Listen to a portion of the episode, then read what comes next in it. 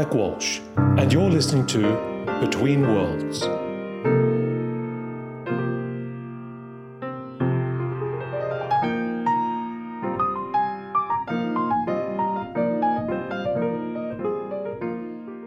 The really bizarre thing about living, I think, in this era of 2020 is that it's a terrible time to be either a futurist or a sci-fi writer, because either you've demonstrably proved your inability to predict the future, or you've lost all your plot lines. Do you know, as someone who does similar things to me, do you sort of feel this little, that there's sort of nothing to say now? Oh, I think it might even be worse in that all of our deepest and darkest nightmares have come true. And so then you're just like, oh no, I don't want to open that next box of nightmares. Like it's almost like it's worse, because there's always that part of speculation, whether you're speculating because you're an entrepreneur like myself, where I'm trying to figure out where to go, or whether, you know, your job is to actually speculate, you know, foresight and whatnot. You're always in that. You have to be an optimist. You have to have some like optimism, because if you don't, you're just going to be so depressed. And 2020 has challenged that assumption that optimism is how to do this. And I'm sure there are some people who are not optimists, and they're able to, you know, get their way where they want to go. But I just can't do it. And so it's been hard. It's been really hilariously complicated. But at the same time, I do find that a lot of the things that we all have been saying are largely coming true, right? So that's true. Like, it's not just that there are all these things that were like, surprise, now there's, you know, terror hornets or whatever in the United States, you know, and a surprise, like all these things. There's all this stuff that wasn't coming true, but then there's a lot of stuff that suddenly came true very fast. Like, you know, remote culture for work, or the fact that we're accelerating all of these things that we knew were going to arrive, but we didn't expect. But I think this is where it gets complicated as well, because it, you know, and you gave a great talk on this last year that I saw, which was about the sort of unintended consequences. Which, you know, even technologists, we can predict the likelihood of a bunch of things happening. It's very hard to predict the interaction effects between all those things arriving at once. Yeah, I wonder, I mean, I have not done this. I'm sure someone has, but I wonder if you were to even go back past technologists and just look at humans. Are humans able to predict how things will interact? Because I think we're just so myopic. I think that's the issue. I think it's an issue of a single focus. Like, I think about technology, I think about e-commerce, I think about communities, online communities, I think about all these things. And so everything is within that lens. So when I'm thinking of, is this good? Is this bad? It's always within this very discrete lens. And so when someone's like, yeah, there's going to be riots, I'm like, wait a minute, what? Like, I was thinking specifically about this other thing, which is like, you know, how commerce works in the future. You know, oh, well, there's going to be a, you know, like a largely, you know, income inequality based concerns. I just didn't consider that. That wasn't something that I had even thought of. I'm talking today with Harper Reed. If you look up Harper's website, he doesn't have a bio. He has a timeline of unusual things that have happened. So from that timeline, I've discovered he is the CEO and founder of Zoom Us, which is a screensaver for these troubled times. Unfortunately, that's not the only thing he's done. He was, of course, famously the CTO for Obama's campaign, the founder of Modest, which is now an email server. And then, of course, Threadless, which was one of the coolest companies I remember, you know, of those early days of e-commerce. Harper, it's great to see you again virtually. It's been a while. It has. We met actually in Norway. We did. Didn't we meet in Norway? We met in Norway, which is so much cooler than saying we met on LinkedIn. Yeah, I think they're just different things. I mean, LinkedIn offers you some connections. It offers you potential jobs. Norway, you might randomly get into a sauna with a stranger. Who hopefully isn't the head of a death metal band. I mean, likely is. When I during that time when I was in Norway, that trip, when I was going to there, I was talking to the event organizers, and I was just mentioning, oh, when I was growing up, you know, and maybe now as an adult even, I listened to a lot of death metal and I thought it was fun, and a lot of it was Norwegian, and they were just like, oh yeah, you know, that's a myth, you know, not very many people in Norway are into death metal, and I was like, oh, okay, cool, like I don't know. So I go to Norway, I'm at dinner. And I relay this story about how, you know, hey, you know, the organizers, and every single person at the dinner was like, oh, no, no, no, we're all into death metal. We're all in death metal bands. Everyone was in a different death metal band. And I was like, what is happening? It's very funny. So, you know, just what we were talking about before, I think is very relevant to the moment, which is the difficulty of trying to understand the law of unintended consequences of your decisions and how different technologies interact. And I think this is very pertinent to the moment because, of course, 2020 is not only the you know, the preview of the apocalypse; it's also the U.S. election, which may be one and the same thing. But you know, when you think back to the work you did in 2012, which I think, in your own words, was weaponized for 2016, what if you could go back then? What would you tell yourself? You know, would you stop yourself? Basically, it's so complicated. So, I mean, it's really hard. And I think about this from every direction. I think about it from 2012 up, like, could we have seen where we were going to go? And did we do things that were maybe not, well, just say compromised. Did we do things that were, could we have seen how ethically compromised things would become? Could you unpack a little what you did? I will. But let me say also that I go the other direction as well and say, if I was the CTO in 2016, you know, obviously not for Trump, but if I was, would I have done the same things that the Trump CTO did? Like, I think it goes both directions. And so in 2012, we largely invented the kind of modern election stack for the internet. So how social media worked, targeting, all of the kind of analytics stuff. So I was a CTO. There was a chief analytics officer named Dan Wagner. There was a guy named Rayid Ghani, who was their like kind of scientist, chief scientist. And then, you know, we worked together to kind of, I guess, change for better or for worse how the U.S. elections work. And there's so many moving parts. But I think we can actually just focus on one of those parts, which is Facebook. Because there's so many moving parts, and so much of it is very confusing, because it is very hard to look at it as all as one. It's just such a big system, because you know, like, where does the targeting fit? But on Facebook, it's very clear. Like, we used Facebook to do targeted messaging, targeted advertising. We didn't go as far as we saw people go in 2016 with psychometrics and all that kind of crazy stuff. But we went pretty far. More importantly, we invented a way to use Facebook that I think Facebook itself had not yet seen, with downloading and crawling all of the data, creating our own kind of Facebook graph outside of Facebook, then doing modeling on top of that to be able to target the right people. I remember being in a meeting with Facebook where they basically said, please stop. You're destroying our servers. Now, the thing that's interesting, they didn't say, please stop, you're hurting people. They didn't say, please stop, what you're doing is inappropriate. They said, please stop, you're making our servers sad. Like, the queries were so elaborate that the Facebook hardware, like the servers that were running this, were under strain. And I think that is probably, you know, I think it's just this very interesting thing of, we all looked at this, we knew we were getting all this data, we did a lot of testing, we did all sorts of stuff to make sure it wasn't creepy, to make sure that it wasn't that people didn't think it was weird, you know, the users and the consumers and the constituents, that they didn't think it was weird or bad. And I don't think once we said, well, how could this turn out? And I think part of this is, like, you know, kind of what you were getting at, that when you're in something like that, like I was in, obviously, the CTO of the campaign, I'm sitting there, it's very termed, like, it's going to be over. I have a goal, I want to win. When you're in that kind of situation, I think there's this interesting thing that happens, is that you don't think of anything outside of that.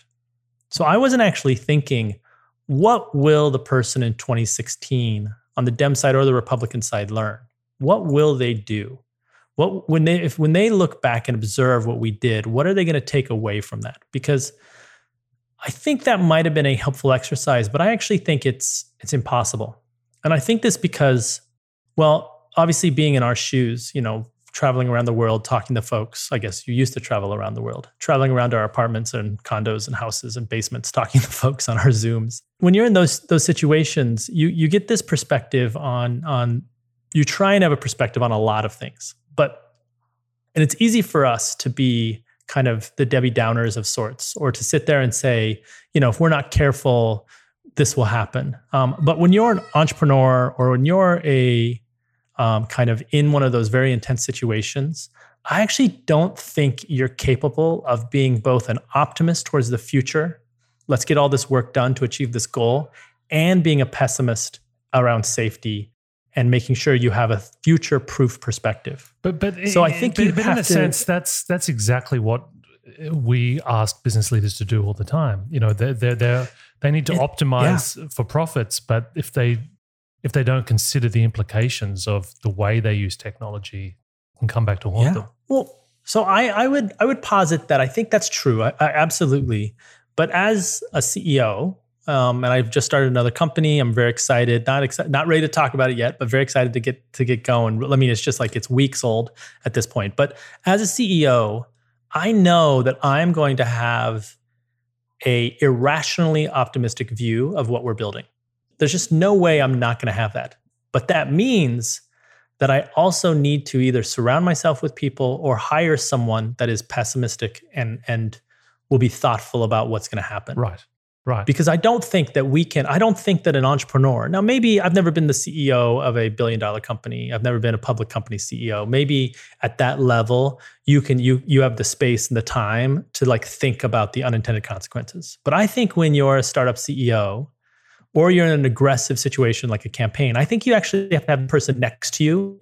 Like you have to have like your chief pessimist officer, you know, like the very smart theoretical researcher, ethicist, whatever that person is, you know, someone that comes out of academia or whatever that can sit there and tell you really hardcore stuff.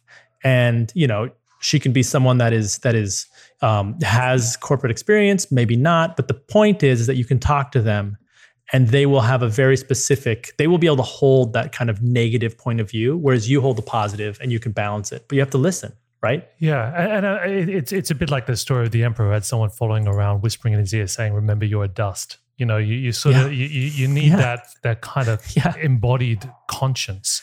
But I think to your point, there's another aspect to this as well, which is it's not just it's not just what we retrospectively, the ethics we retrospectively impose on the past. I mean, part of the genius of bringing you and others like you into that campaign was that these were established models in e-commerce of engaging and tracking customers and then using data to be much more targeted. I mean, this was not controversial when you were selling T-shirts, right? No, and it's also, I don't think it was also controversial when we did the campaign as well. And I think that's where it's... But Cambridge Analytica made it controversial because they sort of, they took it next three steps. And I think those steps, that's where it's very interesting. So I've been thinking about those steps a lot. Not as much recently because we're a little bit like, we're just, it's kind of like, fuck it. We're already there, right? But right in 2016, 2017, I thought about it a lot. And the Cambridge Analytica stuff, I was not surprised at all that went down. But the big difference between 12 and 16 from that perspective, where we used much of the same data, we used much of the same tools. They had 4 years ahead of us, so they had a little better technology. But for the most part, we invented what they did.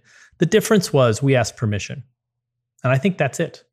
Like, that's the difference. In 2016, Cambridge Analytica used some Facebook data that they got off of a researcher that was unethical and sold data that they didn't have, like that they shouldn't have had. Data that was kind of scraped from Facebook outside of their EULAs, outside of their user agreements. Whereas we got data that the user said, we asked every user that gave us data, can give us this data? And they said, yeah, sure. You know, and that's I think a really big difference. I guess that's a pretty huge difference. I've had this argument with a number of people in the past, which is a lot of leaders set their benchmark, and arguably Cambridge Analytica was skating this as well, which is, as long as what we do is within the letter of the law, or there's nothing specifically that says you can't do it, then it's okay. Yeah. And my view is that your legal team will never get you to the right place for an ethical decision, because it's only if you put the user's best interests at heart that you get anywhere close to that. And that's a huge thing. I remember in 12, we spent a lot of time thinking about what is the perspective of the user? Like the user, like they're this person, potentially, let's say, you know, you obviously have these personas, right? So the persona, one of them was like a 60-year-old Latino woman who's a volunteer for the Obama campaign.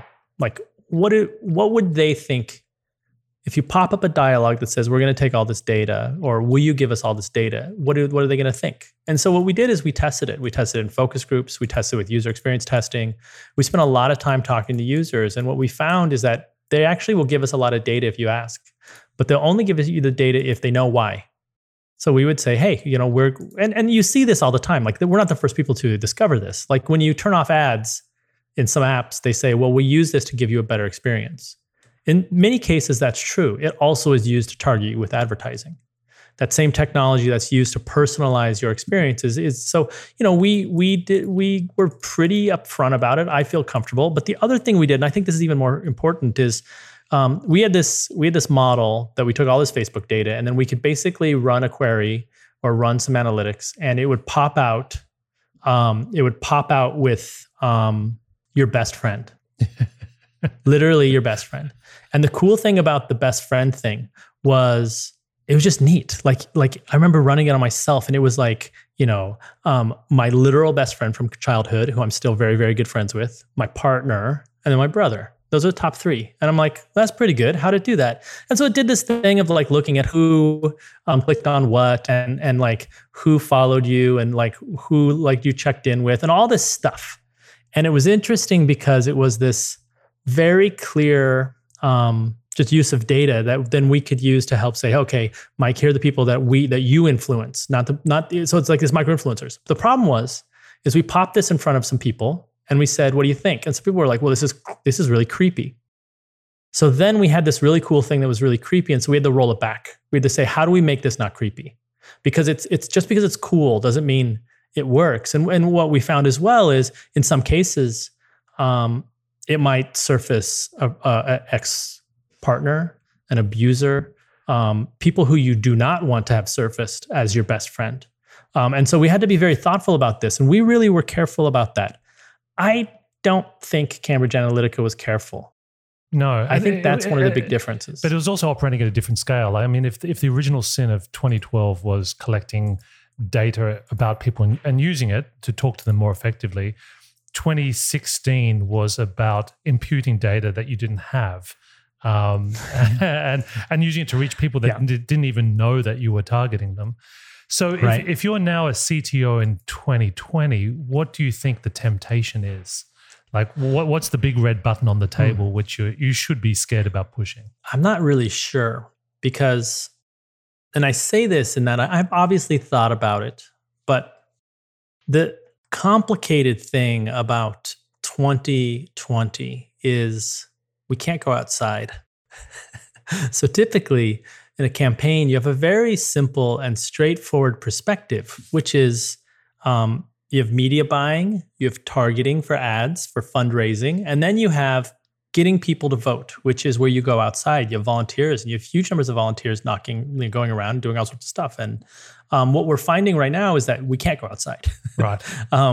Which is complicated. Now, obviously, some people go outside, and it's in some places it's safer. Not in the United States, it isn't. But so it's this very interesting perspective of what would you do in 2020? Well, I think you would invest heavily in data, heavily in targeting. I think you would invest in such a way where the people who are being targeted know what's going on. I think there's a benefit to this, because it's not a surprise anymore. Everyone knows the drill.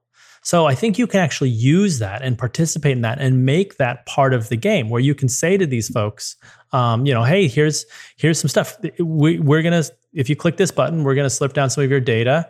You know, obviously you give us permission, and through that, we're going to help you do the job that you would normally do if you were on the street, which right. is like, we're going to help you. You're going to become an organizer. You click this button, we're going to crawl your Facebook, your Twitter, or wherever, and then you're going to become an organizer, and you're going to help get the message out to the people that you influence the most. And I think the key there is it's this combination of using the technology that we have in 2020 with this idea of permission. And this idea of enabling them to be in control, giving them autonomy, giving them ownership, giving them the ability to do that work, I think that's what I'd be thinking about. Because I think in 2020, even if you look at the apps that are really popular, a lot of it really is about autonomy. And if you think about the dream jobs for the young people, it's influencer, which I think is an extreme expression of autonomy. Like, it's like, I can do whatever I want. I'm doing this and I'm recording myself because I want to. So I think that we can just say, what are the influencer dynamics? Give a bunch of data to get that going, and then make sure that all of these volunteers can become influencers for their small communities. I'm just thinking, but there's probably a reason I wasn't hired. So maybe because I'm old, like I haven't done it in 8 years, 10 years. I'm old. I think this is, I remember talking to someone and saying, they were like, well, would you do it? And I was just like, I don't think so, because I'm old now. I think you need someone who's young and knows the game. Yeah. I don't know the game. It's always at risk of feeling like that scene in Austin Powers where Dr. Evil concocts this outrageous scheme that's actually been done already and wasn't a big deal because he's been asleep for 50 years. Exactly. Let's shift gears a little. A lot of people are worrying now about the rise of AI and automation. And I think in many ways, the pandemic has provided some cover for what would have been otherwise some pretty dire technological restructuring of the workforce. So one of the things I often worry about is, what does an equitable society look like? Is it going to still be possible? Yeah. And part of this is about money and it's about jobs. The other part is about privacy and transparency. What do you most worry about, do you think, the real dystopian scenario, basically? Yeah. So there's a couple things that I think about quite a bit. I think that our economy has split into many economies, and that is with information, and it's almost like it's just stratified, where there are these bands that go through, and there's the rich person band, and that person, has money in an equity market or money in some investments that gather them some sort of amount of money back, every year. And then they worry less and less, and every year they get more and more. And then there's pretty much everyone else, so we're bifurcated in that regard. But in the everyone else section, there's even, there's smaller and smaller bands of that have less and less power. And where it gets really gnarly, and we can use COVID as an example, it gets really gnarly because you could imagine a situation where I'm an office worker and I go to my office. Maybe I'm a paralegal or some sort of required office worker that actually has to work in an office, or even a warehouse worker. That might be an easier example. So you're a warehouse worker and you go to work and they say, hey, you need to install this app on your phone to allow us to do some digital contact tracing and exposure notification while you're in the workspace. You need to do regular testing, and we get access to all the data because we need to be able to make sure that our workspace is safe, which means that you have just given health data and test data and maybe your location data and all sorts of other data to your workplace because... And possibly DNA as well.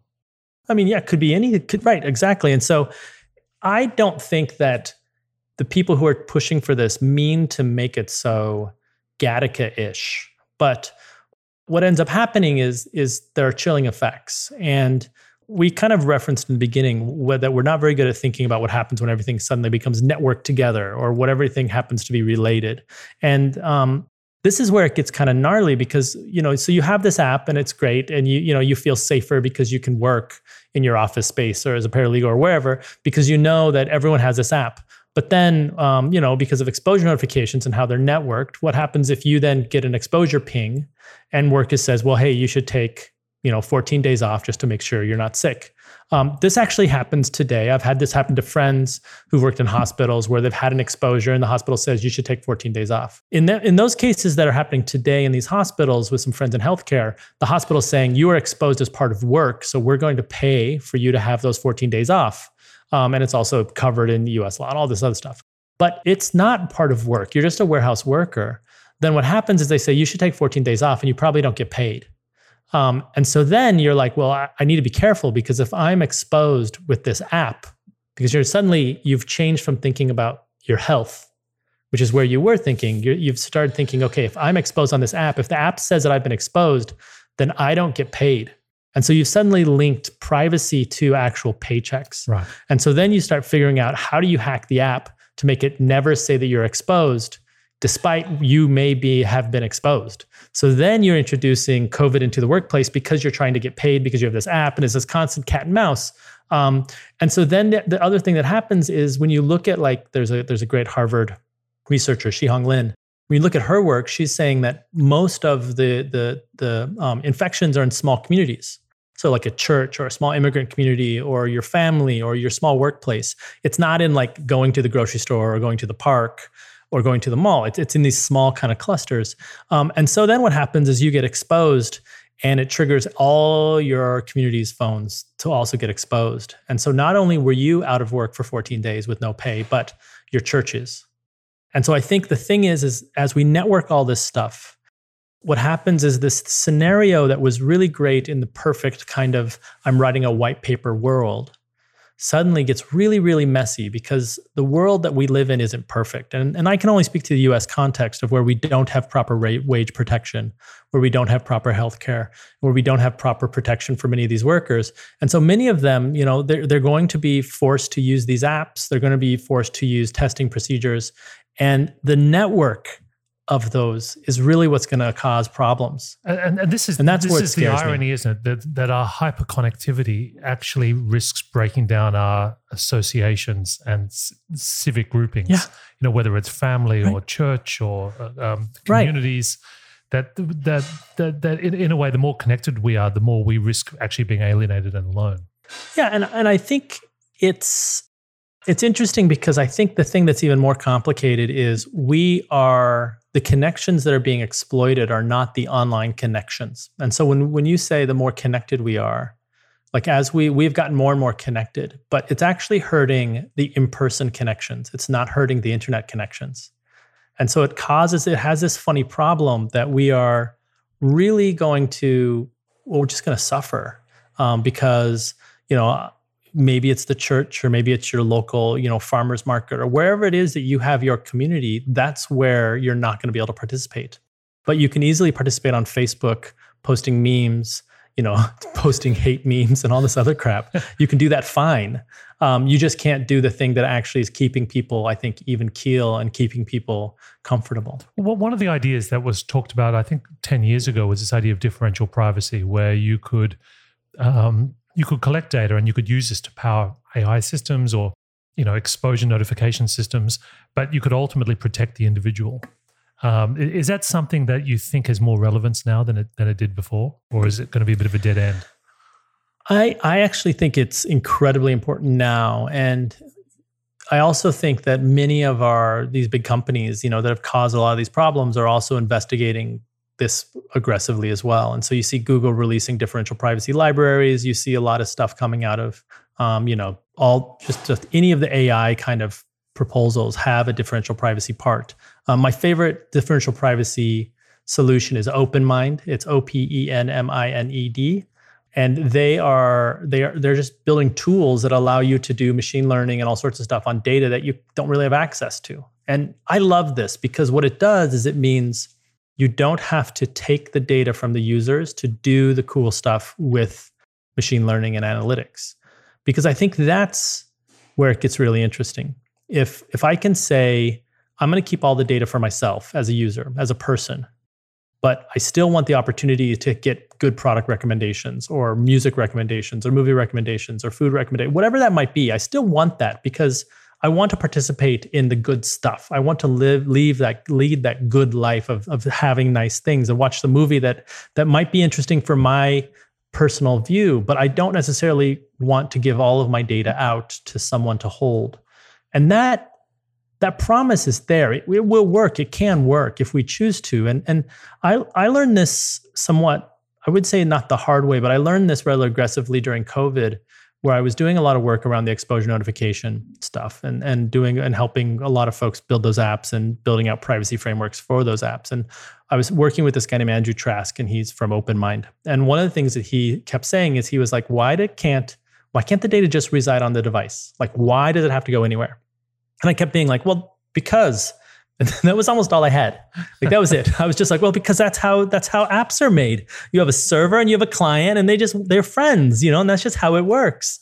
And he finally just said, like, Harper, it doesn't have to be this way. Like, it can, but it doesn't have to be. If we want to, the data can just be on the device, and we can send signals up that represent the data, but don't give the data away, so that the user still has control of all their data. They can delete their phone, they can throw it in the lake, they can do whatever they want with it, and no corporation will own that data. And the important thing, and this is an important thing for the US probably more so than other places, but I think it's important everywhere, is that it also means that it's not subpoenaable. Yeah. So if you have data on your device, and we see this over and over again, this is one of those big unintended consequences things that I think people forget about. If you have data on your device that says, for instance, like we saw with Live Journal, where you have this giant, this gay and lesbian community, this really great community, vibrant community, gay, lesbian, trans community.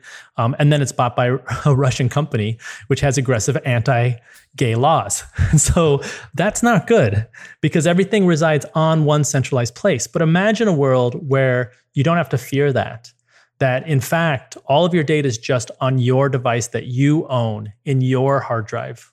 And you don't have to worry about how it is represented outside of that, who owns it, are you licensing it, all this other stuff. So I think it's really important. But I don't think we're there yet. It doesn't even need to be on the device. It could be in your own private cloud, where essentially that's your, it's like you've bought some space on AWS, right? So this is so much bigger than just exposure notification, of course, is that it goes to the heart of the future of these AI devices. Yeah. Like, it makes no sense to me why, in order for my smart speaker to work, I basically have to give them permission to record my household 24/7. Like, it seems like it's crazy. It seems like, I've got a SWAT team in here to deal with a mosquito problem.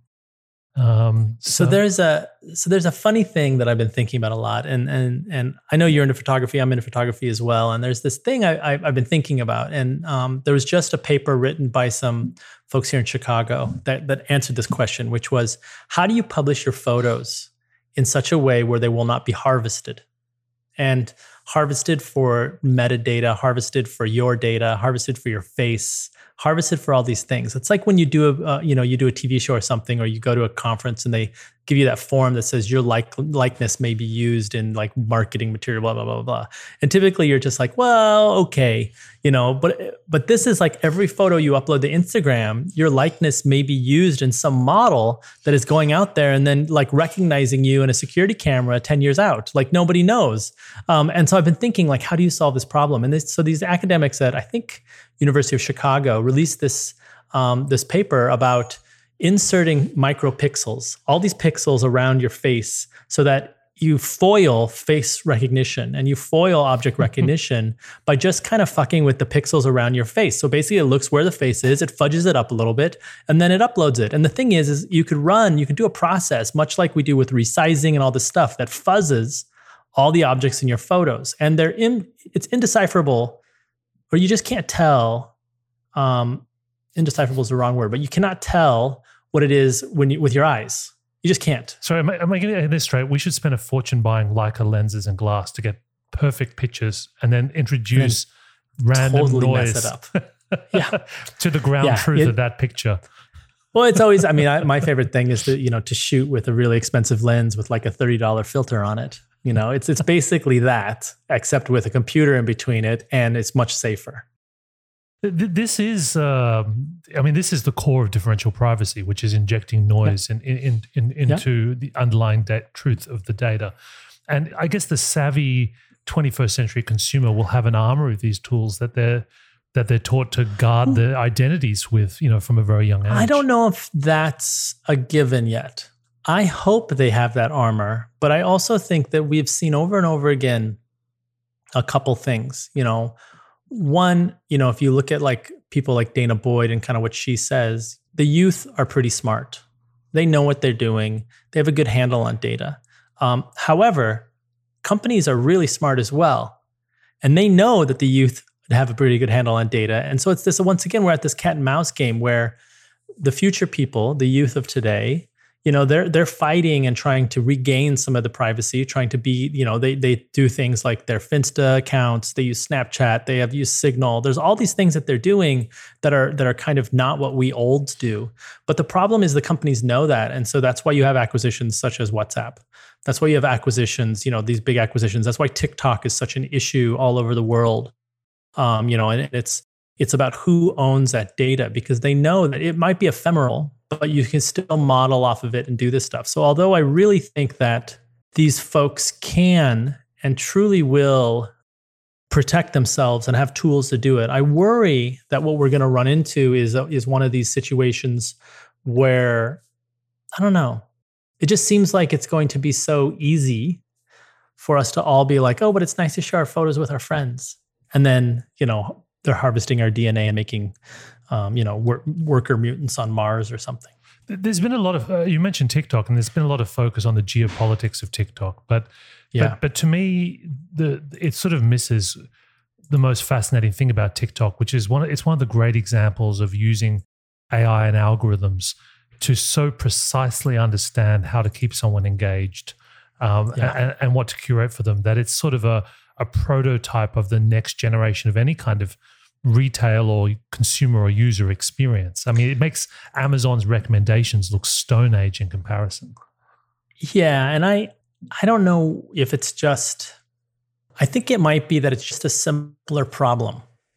You have four inputs, right? You have a heart button, you have a swipe button, you have a follow button, and you can probably just make, and then you basically use computer vision to tag the images. So you have a bunch of tags, and Right. You're like, Mike, you know, every time a vintage restored Porsche jumps on, Mike hits like that's it. It's a Skinner, and then it's a Skinner box. Yeah. And next thing you know, that's all you see. And I've been actually thinking about, how do I reset some of these profiles? Because I want to start over with the model. I want to kind of have a redo, but I don't want to give up my followers or my friends. But I want, like, for instance, on Instagram, I would love Instagram to be like, okay, you can reset. Because right now it's surfacing a couple people that I really like seeing their stuff, but I'm like, what am I missing? Like, they've chosen for me this, they've curated this, but I'm like, what else is out there? And it's impossible to find. So I guess when you look forward to the next few years, I mean, the weirdest part of the world is what happens when we put AI inside our experiences and our corporations. Yeah. And I think a lot of leaders are going to face the kind of, consciously or not, the dilemmas you faced back in 2012. What do you think we should put at the heart of our kind of ethical viewpoints or our decision-making? I think the trick is going to be that it seems in my conversations, and I wonder if this is the same for you, but it seems that for the most part, a lot of the CEOs and executives are starting to understand that they have to be thoughtful about the unintended consequences of tech. And so they're doing things like they'll make an advisory board or what have you to try and kind of curtail or solve some of these issues. I think what we're going to see, though, is we're going to see a need of, we need the workers to be involved as well. It used to be that it was, how do we just get the, you know, you need an ethicist, or you need, you know, someone like that. But this is the key here, is that I think everyone needs this. We need to make sure that every worker from the bottom to the top is an ethicist, that they all have a strong point of view on what is right and wrong with technology. And it used to be that I think, you know, people like you and I could get away with saying to a CEO friend, you know, just as long as you've read some books, you know what the issues are, you'll probably be fine. But I think today, because work is easier, you can hire a programmer in the Philippines that can be the best programmer for your whole company. You can then have, you know, your assistant be somewhere in London. And then you can have your CFO be somewhere in Italy. Like, it's easier to get people, it's easier to do work, which means that everyone has to be an ethicist. Everyone has to make sure that they have an ethical point of view that is shared. And we need to have, I think, more strong statements on what those are. And I think we're going to see that from a lot of startups in the future. And we're going to see that from a lot of companies. You're already starting to see big companies like Goldman, et cetera, invest on some of these ideas. And so we're going to start seeing it in every single employee.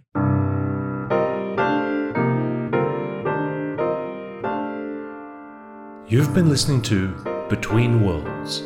For more episodes and information on how to subscribe to our podcast, please visit www.mike-walsh.com/betweenworlds.